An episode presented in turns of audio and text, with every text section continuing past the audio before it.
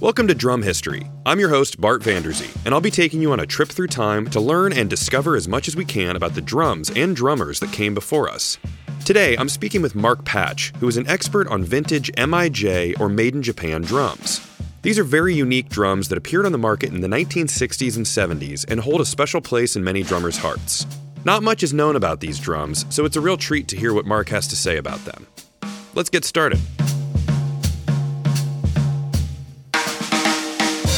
Hello and welcome to the Drum History Podcast. Um, I am joined today by Marc Patch, author of the book Vintage Stencil Drums Made in Japan. Marc, how are you? I'm doing good. Awesome. Well, thanks for being here today. I'm excited to uh, learn a little bit more about stencil drums and what they're all about. So I figured we would dive right in with the first question, which is what is a stencil drum? Well, the stencil drums that we're talking about here were basically the copycat drums that came out in the late 50s, early 60s. And uh, they they copied the Ameri- mostly American drums and some of the European major manufacturers, only making them uh, in higher volume, much cheaper. They cut back on uh, you know some of the fancier things in order to compete, really compete in the American market and all over Europe.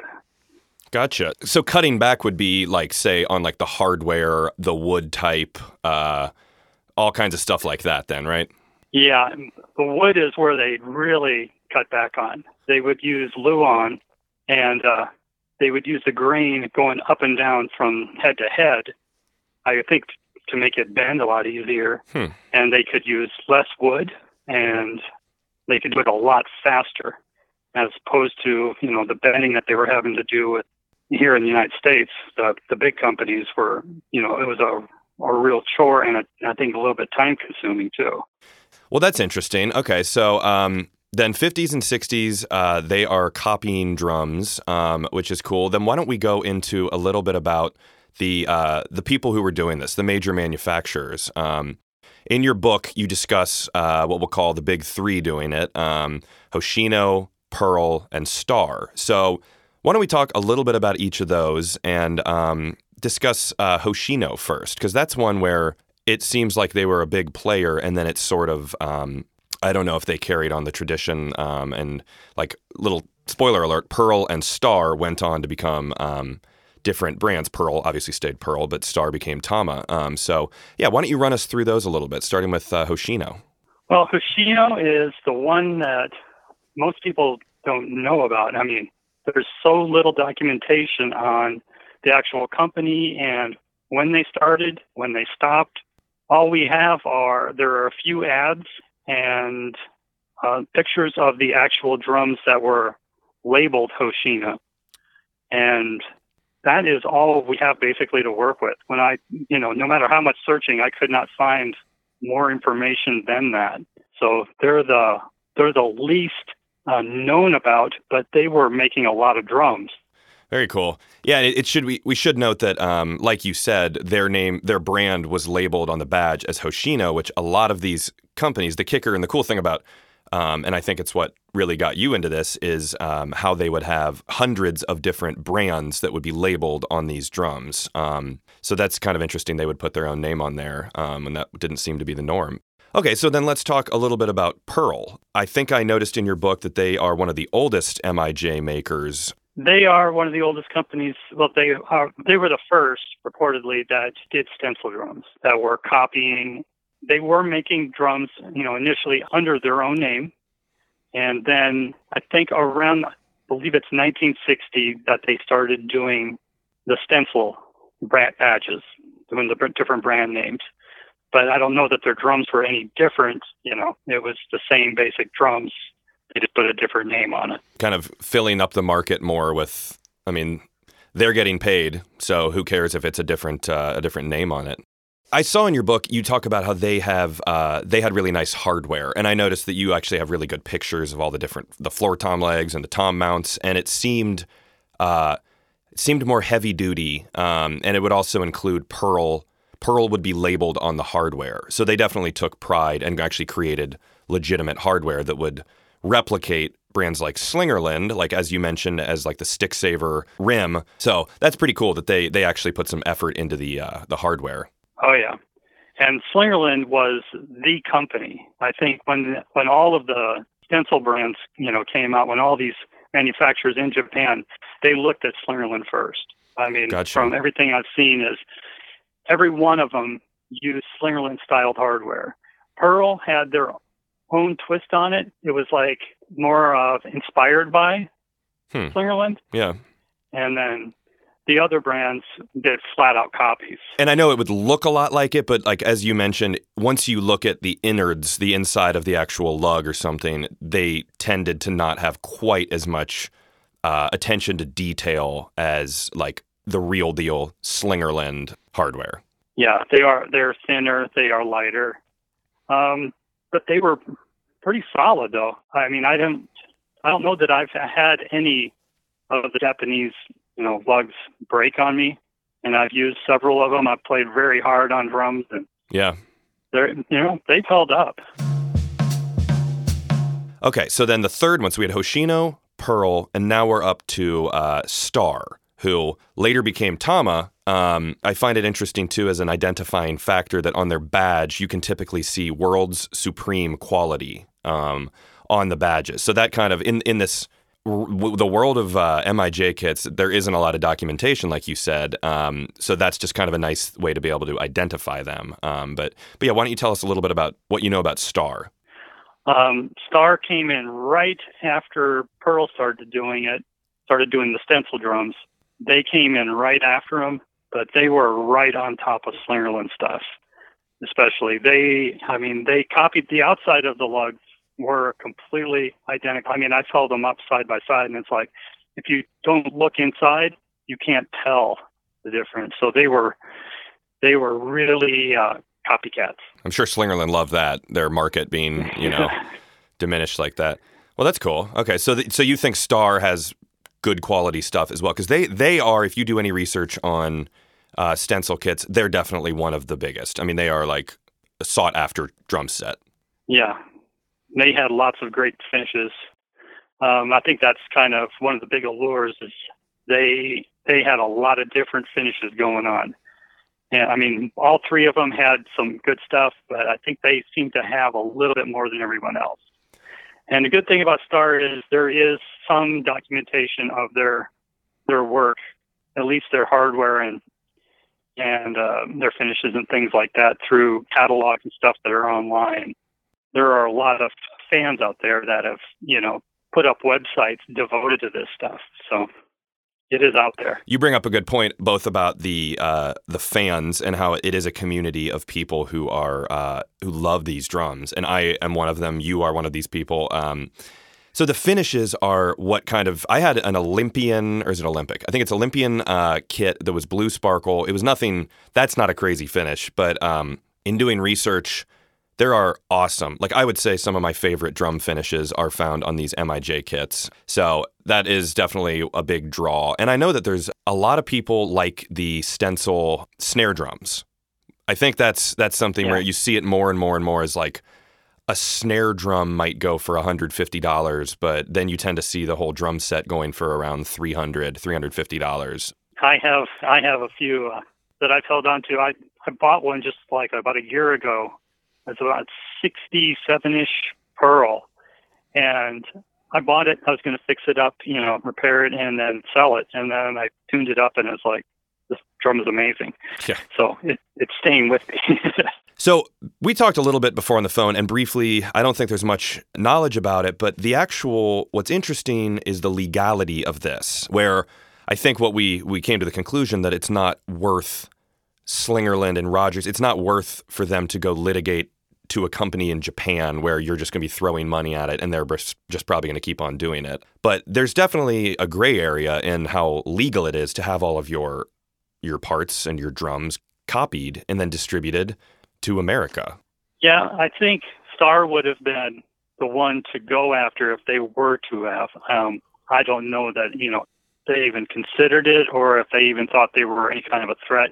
Because when they started, Slingerland and Rogers and all those companies, were in their prime. You know, they Yeah. were really going great right then in the 60s. So they're they probably didn't even think of them as a threat. I would suspect. Yeah. Now, just you saying that kind of makes it pop into my head. 1960s, we got Ringo and the Beatles coming out, and everyone wanting to play the drums. So there must have been a big upswing in sales for people who couldn't afford the Ludwig kit. Um, so that's got to be a factor in in selling these drums. There had to be a huge boom in that in that 60s era. Oh yeah, and their pricing I think was not even half. Let's move on to um, the transition from stencil to like companies like Pearl and Star, who became Tama and Yamaha. Any information you might have on their transition from making these copy drums to getting into the world where Pearl and Tama and Yamaha are like they're a major player in the drum business in uh, the 1980s. Like I think of like Yamaha um, recording customs. I think part of the catalyst was the American companies were starting to decline. They couldn't.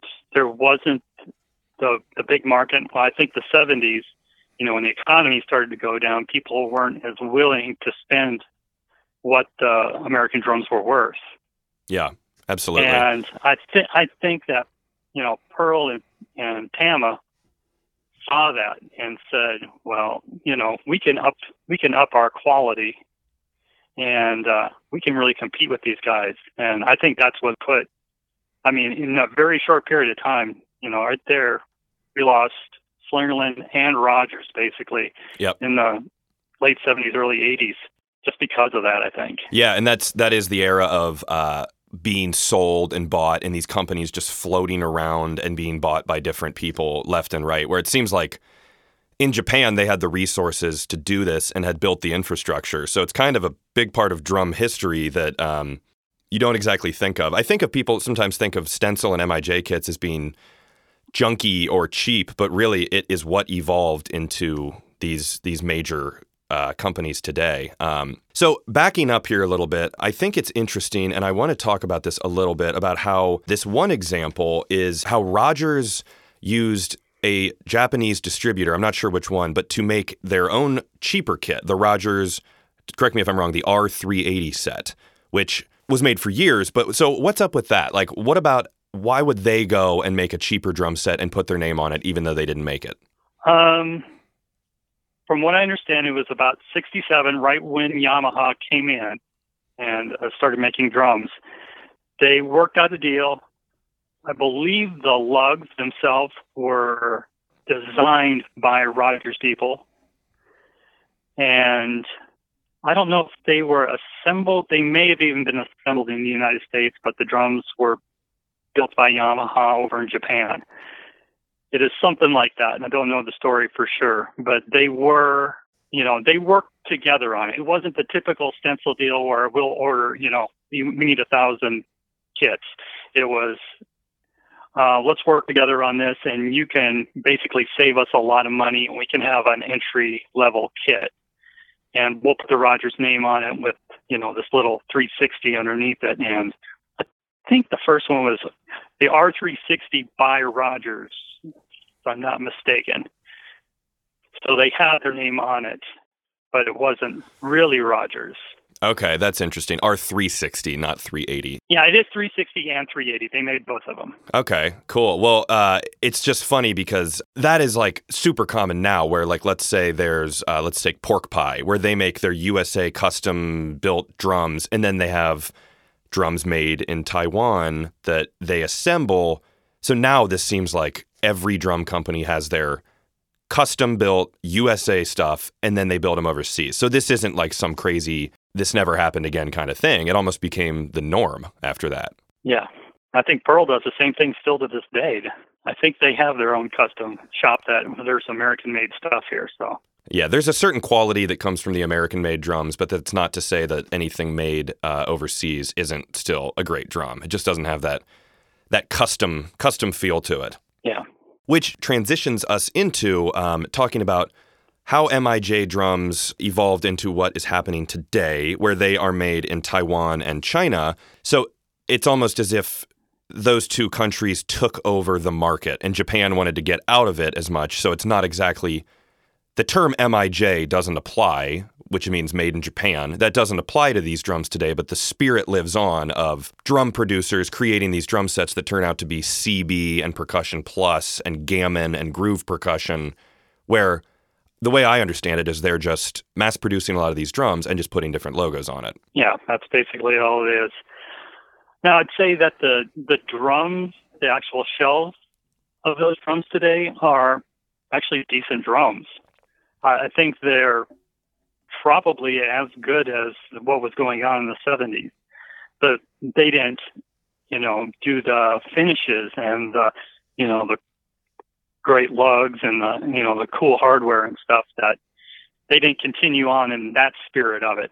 But I don't think the shells themselves are like junk. I think they could be made, you know, you put some good hardware on them, they might be actually decent drums. But, you know, they're just going to be plain. They're not special like the ones in the in the 60s and 70s. That's an interesting uh, interesting point. So if I were to go out right now and wanted to buy a 1960s, late 50s, early 70s, and an early stencil kit, where would you recommend that I go out and do that? Uh, first, I would check, you know, locally. Um, you know, basic, you know, newspapers if you have them there. Yep. Um, local, you know, even Facebook ads, things like that, in the sea because that's where you're you're going to do your best buying local because you know shipping. That's where you get bid on on costs. But you may find something, and you'll find it way cheaper at a garage sale, you know, than you are going to find it online.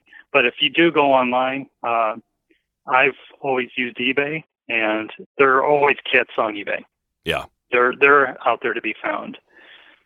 But you know, there's Reverb and uh, Craigslist, all of those. There, you know, there's tons of places to look and just even uh, uh, getting on the groups. Yep, there, there's a great. A there's a, that's that's how I found you is the uh, the MIJ um, stencil group on Facebook, um, which is an awesome resource to just post a picture and say, "Hey, I have this." Um, Royce early drum set. What's some information about it? And then guys like you, who are extremely knowledgeable, chime in and say, oh, that's this, da da da da da, and uh, give you information on it. Yeah, those groups have lots of experts too. There's a lot of people that specialize in, you know, one particular company. They may know everything about Star or everything about Pearl or, you know, own catalogs and stuff. And people, you know, that are willing to like, hey, I'll go look that up and pass on this information. So, the the it's a different type of you're dealing with a different group of people when you're dealing with the MIJ stencil people. They're very uh, friendly. They're very they want to help each other and they want to learn from each other. They're unique to just your average drummer and drummer group because I'm, I'm in tons of them, and they're the ones that stand out as being the most upstanding. Yeah, it's different than a Ludwig or a Rogers or Slingerland group where it's, I, I almost think it's, I don't want to say less serious, but in a good way where it's more friendly. It's like, uh, there's just more of a it seems like there's more of a community vibe and i'm not saying at all that the other groups don't have community vibes but it's like you said it's definitely different it's very uh, fun it's kind of like check out this mm-hmm. crazy finish i had and it seems like they the old companies used to just mix and match parts and just get the drums out and done. So it's kind of fun to like track down what each piece comes from and uh, and help each other out which is really cool. Oh yeah, it's cool too how you said like you can find them on eBay, but you do find the best deals uh, if you if you go via like garage sales. Because you're not trying to like rip anyone off. But when I think of these '60s Japanese drums, it's like the it's just the drum set you see at a garage sale in the corner and it's got $25 on it. You know what I mean? Like it might be missing some mm-hmm. hardware, but that's my image in my head of these drums. Are people not knowing exactly what they have and you can get them and this because they probably look it up and say oh i don't know what the hell uh, this brand is i don't know what star is it's not a major it's not you know pearl or well i guess pearl's a bad example but it's not like ludwig or something so that's where you can get really good deals um, on those versus reverb where you're going to pay a lot in shipping so yeah Oh yeah. Cool. Well, um, so Marc, I wanted to uh, give you an opportunity to tell people where they can find your book and um, your books. If you want to talk a little bit about the the books that you have out and what you're up to, and uh, just a little bit about yourself, I think that'd be really interesting for everyone. Well, uh, I have the two drum books. Well, actually, it was three. I started off the very first book I wrote. I was amassing a lot of information about all these different drum companies, and um, so I thought, well, hey, I just put it into a book, and you know, give you know fundamental information only, and just give citation where people could look further for information. And so I just named it after myself because it's my book. Yeah. And I called it the Marc Patch Drum Guide. And I, so in 2017, I released it, and I had over 700 brands of drums. And then right after I did that, I um, started working on the stencil book because I found so much stencil information, and I found that I had you know plenty to work with. I thought there are people that are really the people that seemed to be most interested were the stencil people. So I wrote a book basically for them, and you know for myself too, to remember all this stuff because this is more information than I can just remember off the top of my head. So having it, you know, it was it was a way to kind of give the market because I've never seen a book devoted to stencils. So it's the first that I know about. But you know, there may be some. I heard someone say that they were working on something in Europe at one point, but I've never actually seen another book. I do know that there was a stencil book for Japanese guitars that was someone said you need to read this book too. I haven't you know read it yet, but there is you know somebody had gone down an avenue because the exact same thing that happened in the drum world was happening in the guitar world. Interesting. And and so these are the same you know these companies are related to each other too. So eventually I'll you know study into them as well and see where the ties because the names are the same. Just like there's a Kingston drum set, there's a Kingston guitar. Wow, I and, didn't I didn't know that at all. That's uh, that's pretty cool. And so they have all tons of stencil names. Um, a lot of them overlap, and you know, they may have not been bought from the same, you know, from the same manufacturers, but you know, some of these places did manufacture guitars, bass, and drums and stuff from one place, and you know, they could be tied to one another. Is there that you know of like a source where they would come up with these names, like these names that would I, I'm assuming would appeal to American buyers? but like there's so many different names like Stewart's and all this. Like do you have any idea of where the source of these names came from?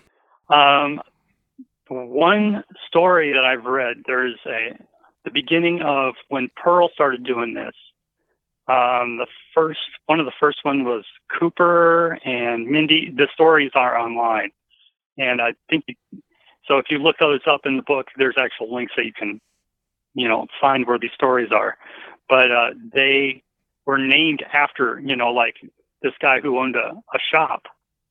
Either he named it after his daughter or something like that. He gave it a name. And then I think maybe eventually named it after himself. Gotcha. And, you know, for a year or two, it was this name, and for another year or two, it was this name. I think a lot of them, it was just the name of the distributor themselves or the, even the music store's name. I, I don't think there were any rules at all as far as you know what uh, some of them were obviously you know tried to capture you know um an audience a certain kind of an audience or yeah. you know like astro yeah you know, exactly great thing for the space age yep um but they're I think they're unlimited sources of where they got their names from. So I would basically have Bart's drum store and then I would say I'm going to distribute Bart's drums and then I would say, I would talk to a Hoshino and then say, I want to distribute these drums. I need a thousand of them. Here's the name I want. Put it on a badge. I would get them. And then I would be selling my drums f- that would be from my company, but just created in Japan. But they would have my logo on it. And then I would, uh, I guess I would set the price and then make whatever profit I could on top of what it cost to make them, basically, right? Um, that's exactly how it worked, I think. All right, Marc. So uh, I think that's we've covered a lot of stuff today. So um, why don't you just tell people where they can find your book um, and uh, go out and buy it and um, learn more about stencil kits? Um, just go to blurb.com and look for the title Vintage Stencil Drums Made in Japan. Or you can go to my website, marcpatch.com, M A R C P A T C H, and you can find the link. It'll go right to Blurb. The books are made to order. So when you order them, it takes a couple weeks, but it comes uh, actually less than that. But it's that's how you get it. Cool, and it'd be like, there is to it. very neat, uh, like coffee table book. It's got a very very cool cover with uh, all the different badges and stuff on it. So um, yeah, that's a that's a great addition to your uh, your drum book collection. So. Awesome, Marc. Well, uh, thank you so much for taking the time to talk with us today, and um, I'm sure we'll see you around the uh, the forums and the Facebook groups um, for stencil kits. All right, very cool. Awesome. Thank you, Marc. Have a great day. Thank you very much. I want to give a big thank you to Marc for talking with us today. Be sure to find him online and check out his book. If you like this podcast, find me on social media at Drum History and please share, rate, and leave a review. And let me know topics that you would like to learn about in the future. Until next time, keep on learning. This is a Gwyn Sound podcast.